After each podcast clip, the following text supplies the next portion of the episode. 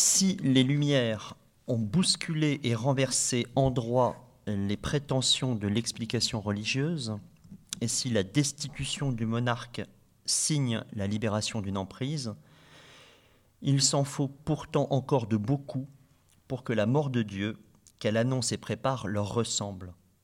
Tout se passe, en effet, comme si le monde devait être rendu aux hommes, leur avait été aussitôt confisqué, comme si le sens de la mort de Dieu se perdait aussitôt dans l'agitation.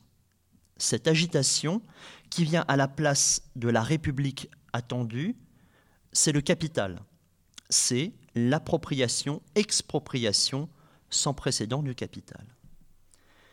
C'est le capital qui prend en main l'administration purement humaine de la terre. Autrement dit, c'est l'exaltation de la puissance humaine en tant que telle, nous dit Jean-Christophe Bailly. Capital ne désigne ici en effet pas tant ou pas seulement le capitalisme proprement dit, que la conversion humaine à la production généralisée, que l'émergence sous des formes diverses mais en voie d'unification du règne régulateur et destructeur de l'humanité réaliste productive. Donc, si le communisme a eu une portée historique en termes de conflictualité politique, engageant la lutte des classes et dans son sillage l'émancipation des minorités, ouvriers, femmes, noirs, homosexuels, pour une justice sociale et citoyenne, il n'en demeure pas moins qu'il a contribué, au même titre que le capitalisme, à la généralisation de la production et à l'administration de la terre. Mais en ce début de troisième millénaire, c'est bien la conception même du capital qui subit un revers, pire, qui subit un renversement.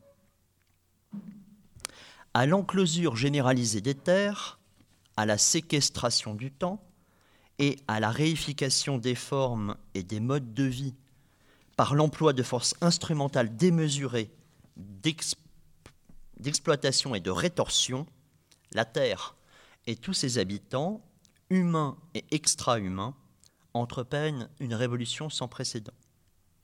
S'émanciper de l'homme du capital en ne lui faisant plus crédit. Ces dettes sont devenues infinies. Guerre mondiale, guerre fractale, bombe atomique, génocide, écocide, destruction massive d'espèces et bien sûr dérèglement climatique. Le bilan du siècle précédent est extrêmement lourd. Plus rien ne peut rééquilibrer la balance, tant sur le plan économique que juridique. La dégradation des conditions de la vie sur Terre est tout simplement inestimable. Et la confiance humaniste en un progrès illimité est devenue pour le moins douteuse. Il ne s'agit donc pas d'une révolution historique de type social, une minorité à émanciper, ou pas seulement, ou politique, régime de gouvernement à renverser.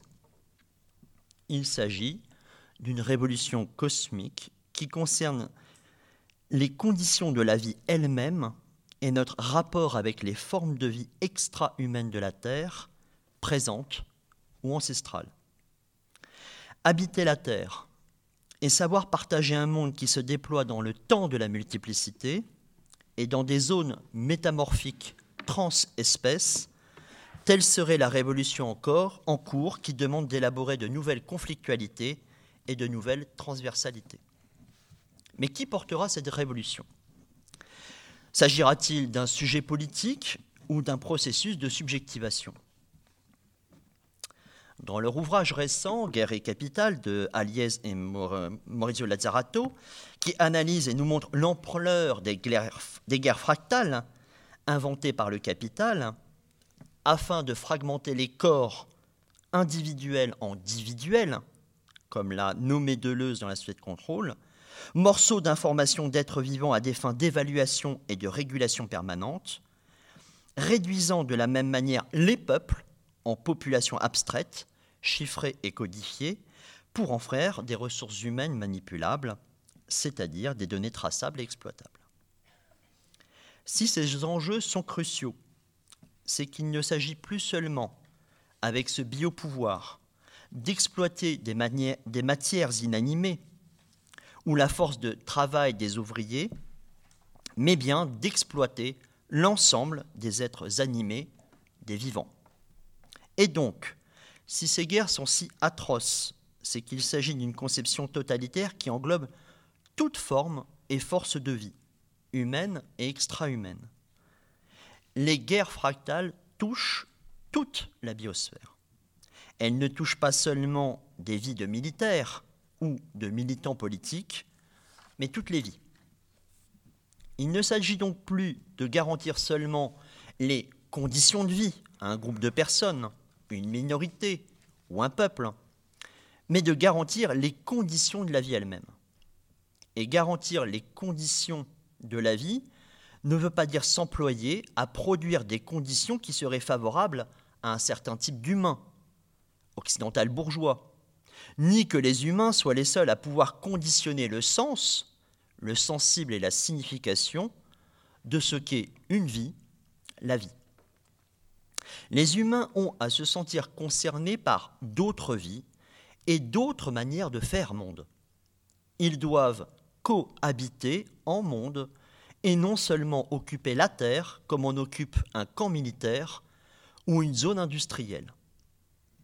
Car la question est bien celle-ci, comme la pose justement Judith Butler. Dans quelles conditions découvrons-nous que nous ne sommes pas indifférents aux autres êtres humains? Être attentif, voir ou ressentir la souffrance, y répondre. Je devrais dire ici qu'il ne s'agit pas seulement d'être attentif aux autres êtres humains, mais d'être attentif à un écosystème entier qui est également détruit par la guerre. Il s'agit de répondre à l'annihilation des conditions de la vie elle-même, pas seulement de la vie humaine. Je crains qu'en situant la notion de responsabilité politique dans un sujet doué de volonté, nous ne nous préoccupions que de notre entêtement et de notre propre calcul, ce qui signifie que nous ne sommes pas suffisamment attentifs à ce qui est à l'extérieur de nous, ni nous comprenons cet extérieur, le monde, comme essentiel à ce que nous sommes. Et pour préciser un peu son propos, je dirais que nous nous soucions pas assez de ce qui fait monde, de ce qui nous donne la possibilité d'habiter monde et pas seulement de s'appréhender comme étant des occupants à l'intérieur d'un monde qui nous serait extérieur. Mais alors, comment habiter en monde?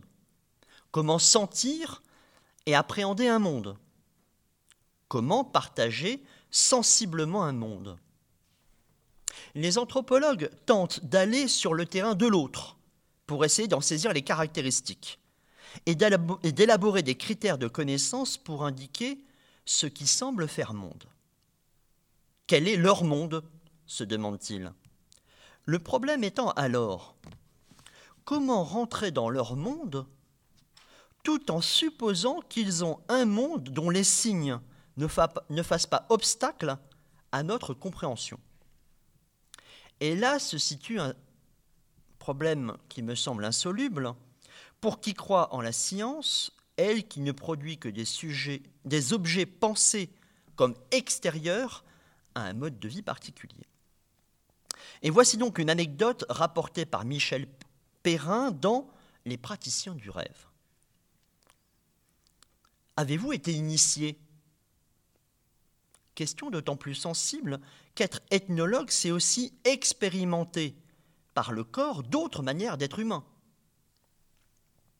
d'autres manières de dormir, de manger, de parler, d'agir, d'autres rythmes.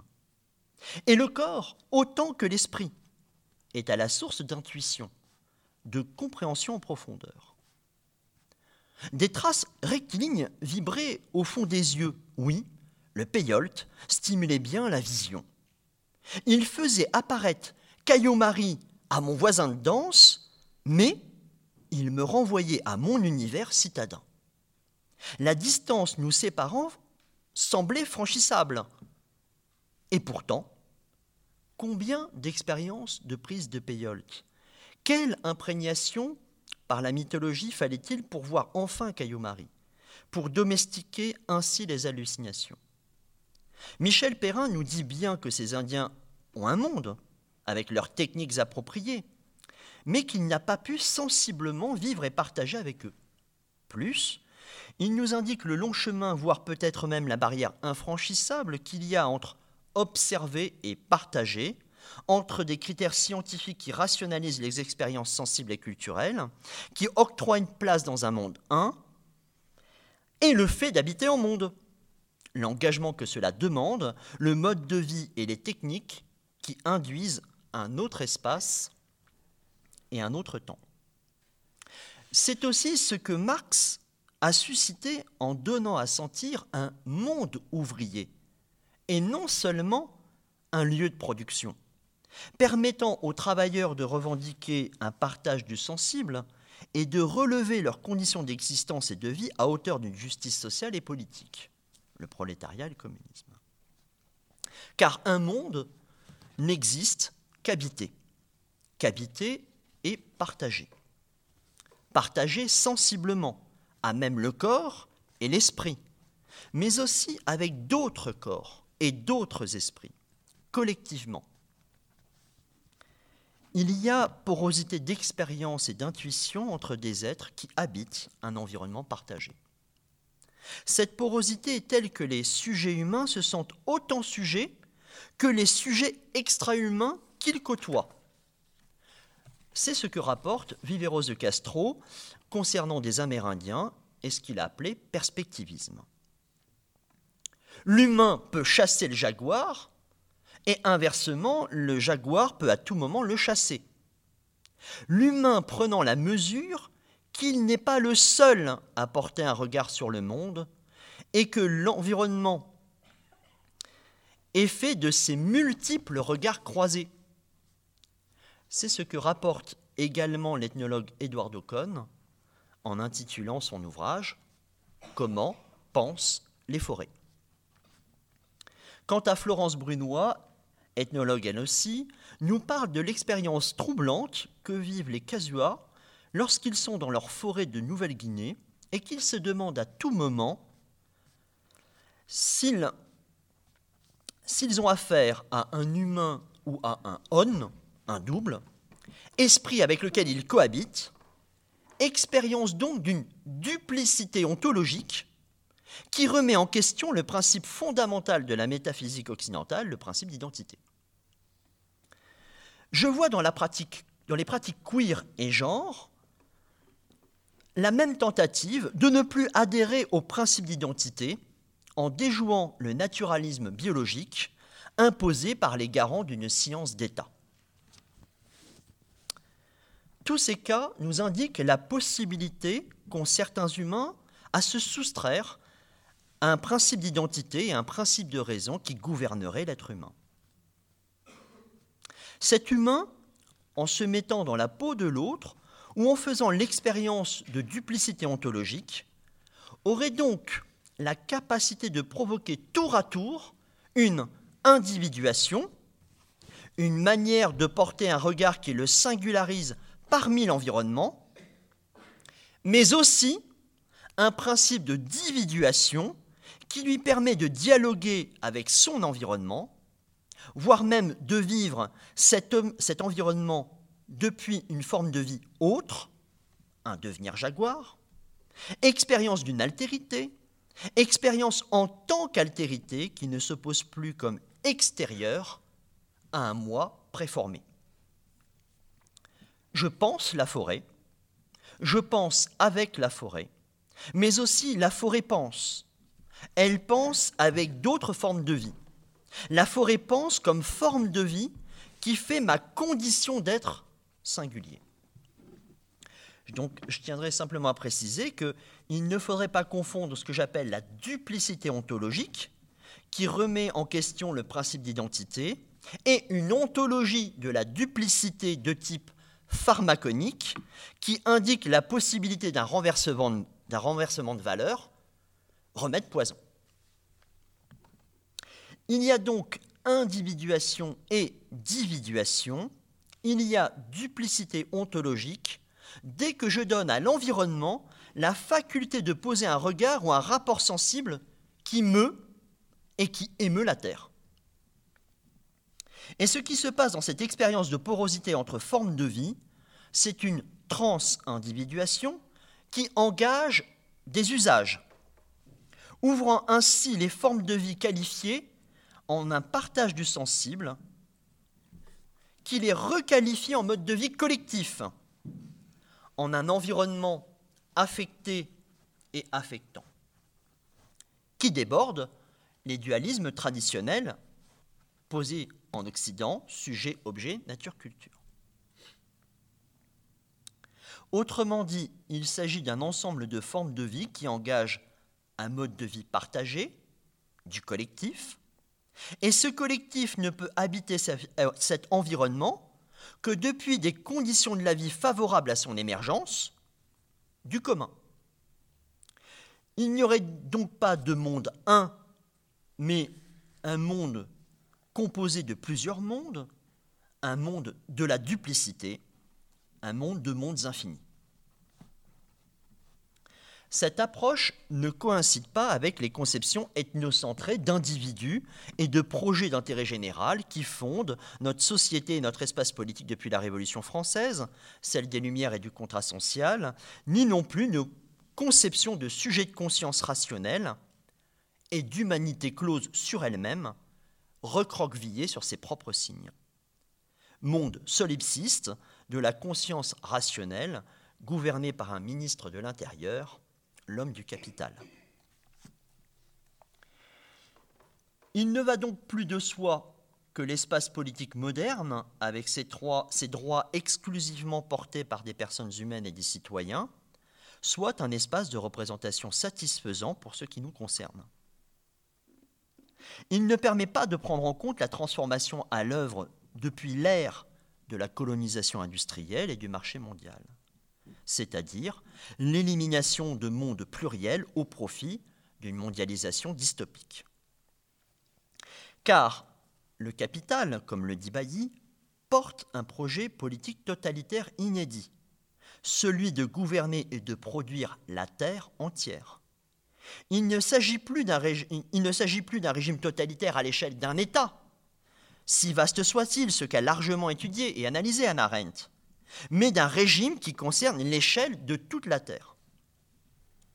Le post-humanisme prône non seulement l'amélioration d'une race humaine afin d'instaurer une domination, non, pas seulement hein, euh, la question de la race humaine comme domination sur les autres races, mais l'amélioration de l'espèce humaine dans son ensemble, technologiquement et génétiquement augmentée, caste à part, productrice et régulatrice de toute espèce vivante, présente et à venir. Ce projet, nommé Humanity Plus par certains, ne peut être porté par aucune idée de progrès, telle qu'entendue autrefois par des humanistes bienveillants. Il y a là un post-humaniste destructeur de monde. C'est pourquoi nombre d'auteurs, anthropologues, philosophes, zoologues, sociologues des sciences et bien d'autres, essaient de proposer des conflictualités inédites. Non plus des conflictualités d'idéologie entre personnes du genre humain, entre classes sociales par exemple, mais entre un certain genre humain réaliste producteur, et quelque chose d'autre. De façon à pouvoir nommer les forces à l'œuvre et donner à penser l'épreuve inédite qui est en cours, car déterminant une échelle qui dépasse les seules forces historiques. Car ici, on ne sait plus s'il s'agit encore de notre histoire, ni même d'une histoire qu'il faudrait reconduire. Les forces à l'œuvre sont historiques en termes d'événements, qui nous touche ici et maintenant. Mais elle engage des rapports au monde qui ne peuvent plus être mis sous la même histoire. L'histoire d'un certain matérialisme historique ou histoire humaniste du genre humain universel.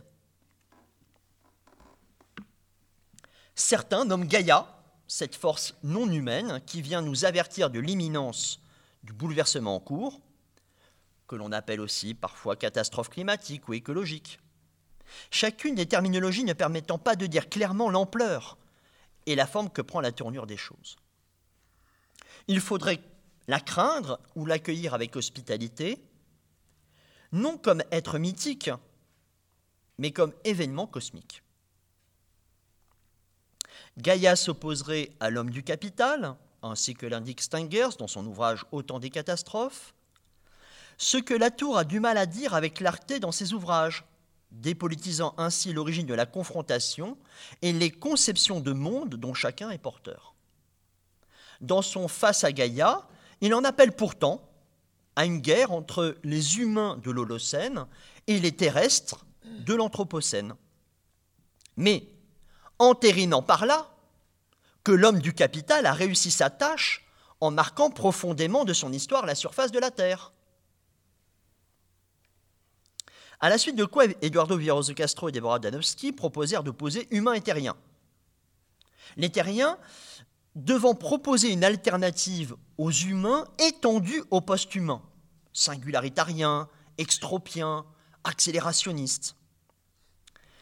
Terriens qui, eux, ont des visées collectives et qui portent une justice pour les peuples ayant subi une colonisation criminelle qui leur a valu en 1492 ce qu'il a appelé un arrêt de monde. Les apatistes seraient du côté des terriens, car ils savent habiter leur terre ancestrale et luttent contre les humains, ceux qui sont du côté d'un État qui prolonge l'infamie par une endocolonisation, colonisation de son propre territoire. D'autres opposent le cyborg déesses, Donna D'autres renversent la thèse, comme le fait Augustin Berck, préférant Cybèle à cyborg. Le conflit d'interprétation porte déjà sur le conflit à nommer. Capitalocène, Anthropocène, Cthulhucène, et sur le sujet à défendre. Gaïa, terrien, terrestre, Cybèle. Mais dans tous ces conflits, il ne s'agit pas seulement de sujets politiques mais de sujets cosmiques immanents. Cela est inédit. C'est ce qu'indiquent les termes utilisés pour nommer la disparition massive d'espèces vivantes qui est en cours, tournant la page de l'Holocène. Le suffixe scène, évoquant l'avènement de quelque chose de nouveau, ayant là une dimension temporelle d'ordre géologique que l'on compte en milliers ou millions d'années, et non seulement historique en dizaines ou centaines d'années. Donc ça veut dire qu'il faudrait réapprendre à vivre avec des temps, des temps pluriels et des dimensionnalités temps qui sont d'un autre ordre, qui fait qu'on ne peut pas programmer ce qui nous arrive. Cette révolution contre le capital engage donc une révolution cosmique car elle met à mal tous les préceptes de la modernité humaniste portés par les Descartes, Hobbes, Locke ou Galilée, et bouleverse nos plus profondes croyances en Dieu ou en l'homme, aux monstres léviathans ou aux monstres cyborgs, aux esprits ou aux chimères. Cela nous engage politiquement afin de, de destituer tout pouvoir d'ordre théologico-politique. La religion de l'humanité, par exemple, prônée par le positiviste Auguste Comte tout en dégageant une dimension qui doit être hors champ du politique. Les conditions de la vie, même, ne devant pas être placées sous la juridiction des hommes. Ce qu'avaient pensé dans le droit romain les res communes, ce que justement, ce qui est au dehors de la, de la juridiction des hommes. La politique ne doit donc plus être pensée depuis la police, la cité, et ne doit pas gouverner l'ensemble des choses qui composent la Terre selon la seule volonté de ses citoyens. Il doit rester des choses hors de la juridiction des hommes, de l'ingouvernable, ou comme Frédéric l'a nommé, de l'inconstructible. Il ne faut donc en aucun cas penser une extension du politique comme gouvernement étendu à la Terre entière, comme métapolitique de la planète pas de politique planétaire, pas d'économie ou d'écologie qui permettrait une administration purement humaine de la Terre. Mais aujourd'hui, il s'agit bien de la raison scientifique qui organise les corps mondains, les transformant en signes manipulables.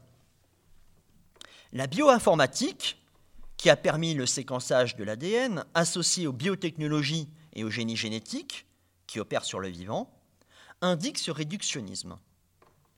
Il suffit de codifier un programme informatique et celui-ci codifie à son tour le code génétique.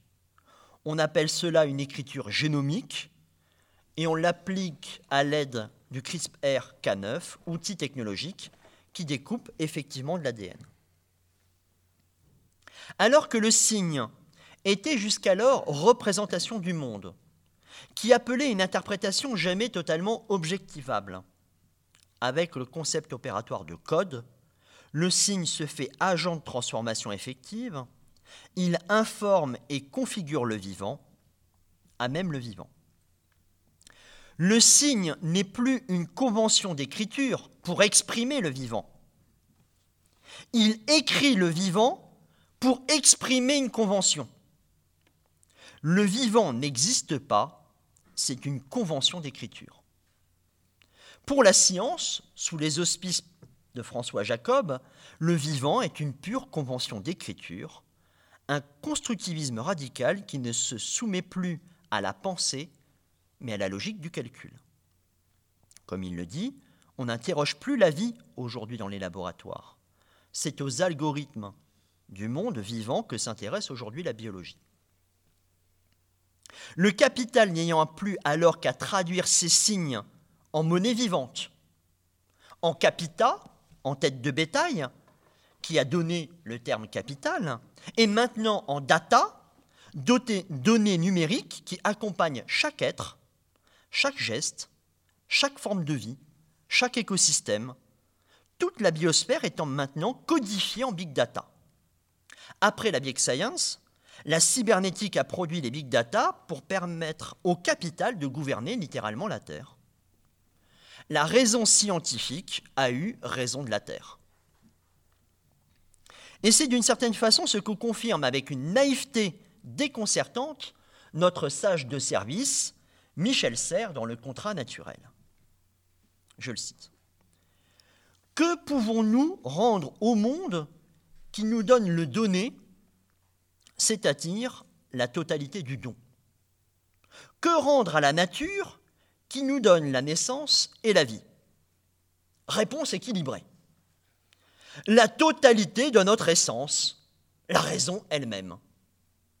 Si j'ose dire, elle nous donne en nature et nous lui rendons en numéraire, en monnaie humaine de signes. Et c'est cette science avec un grand S comme facteur et opérateur d'une humanité réaliste productive, avec son espace et son temps bien spécifiques, un, espace qualifié de res extensa, et un temps universel abstrait, le temps c'est cette science historiquement datée qui accompagne la crise de légitimité du capital. Car, sans science comme paradigme d'interprétation universelle des formes de vie, et comme capacité à produire et à, détruire le vivant, le capital n'a non seulement plus d'opérateur pour transformer le monde en une réalité manipulable, mais perd aussi sa légitimité morale, la promesse en un progrès illimité. C'est pourquoi nous pensons avec Eduardo Viros de Castro et Deborah Danowski qu'il ne s'agit pas seulement d'une crise dans l'espace et dans le temps, mais bien d'une fissure du temps et de l'espace. Ce phénomène d'un effondrement généralisé des échelles spatiales et temporelles annonce l'avènement d'une continuité, continuité critique entre les rythmes de la nature et de la culture, signe d'un changement de phase imminent de l'expérience historique humaine. nous nous trouvons ainsi forcés de reconnaître une autre continuité, une continuité nouvelle du présent avec le passé non moderne, une continuité cosmopolitique.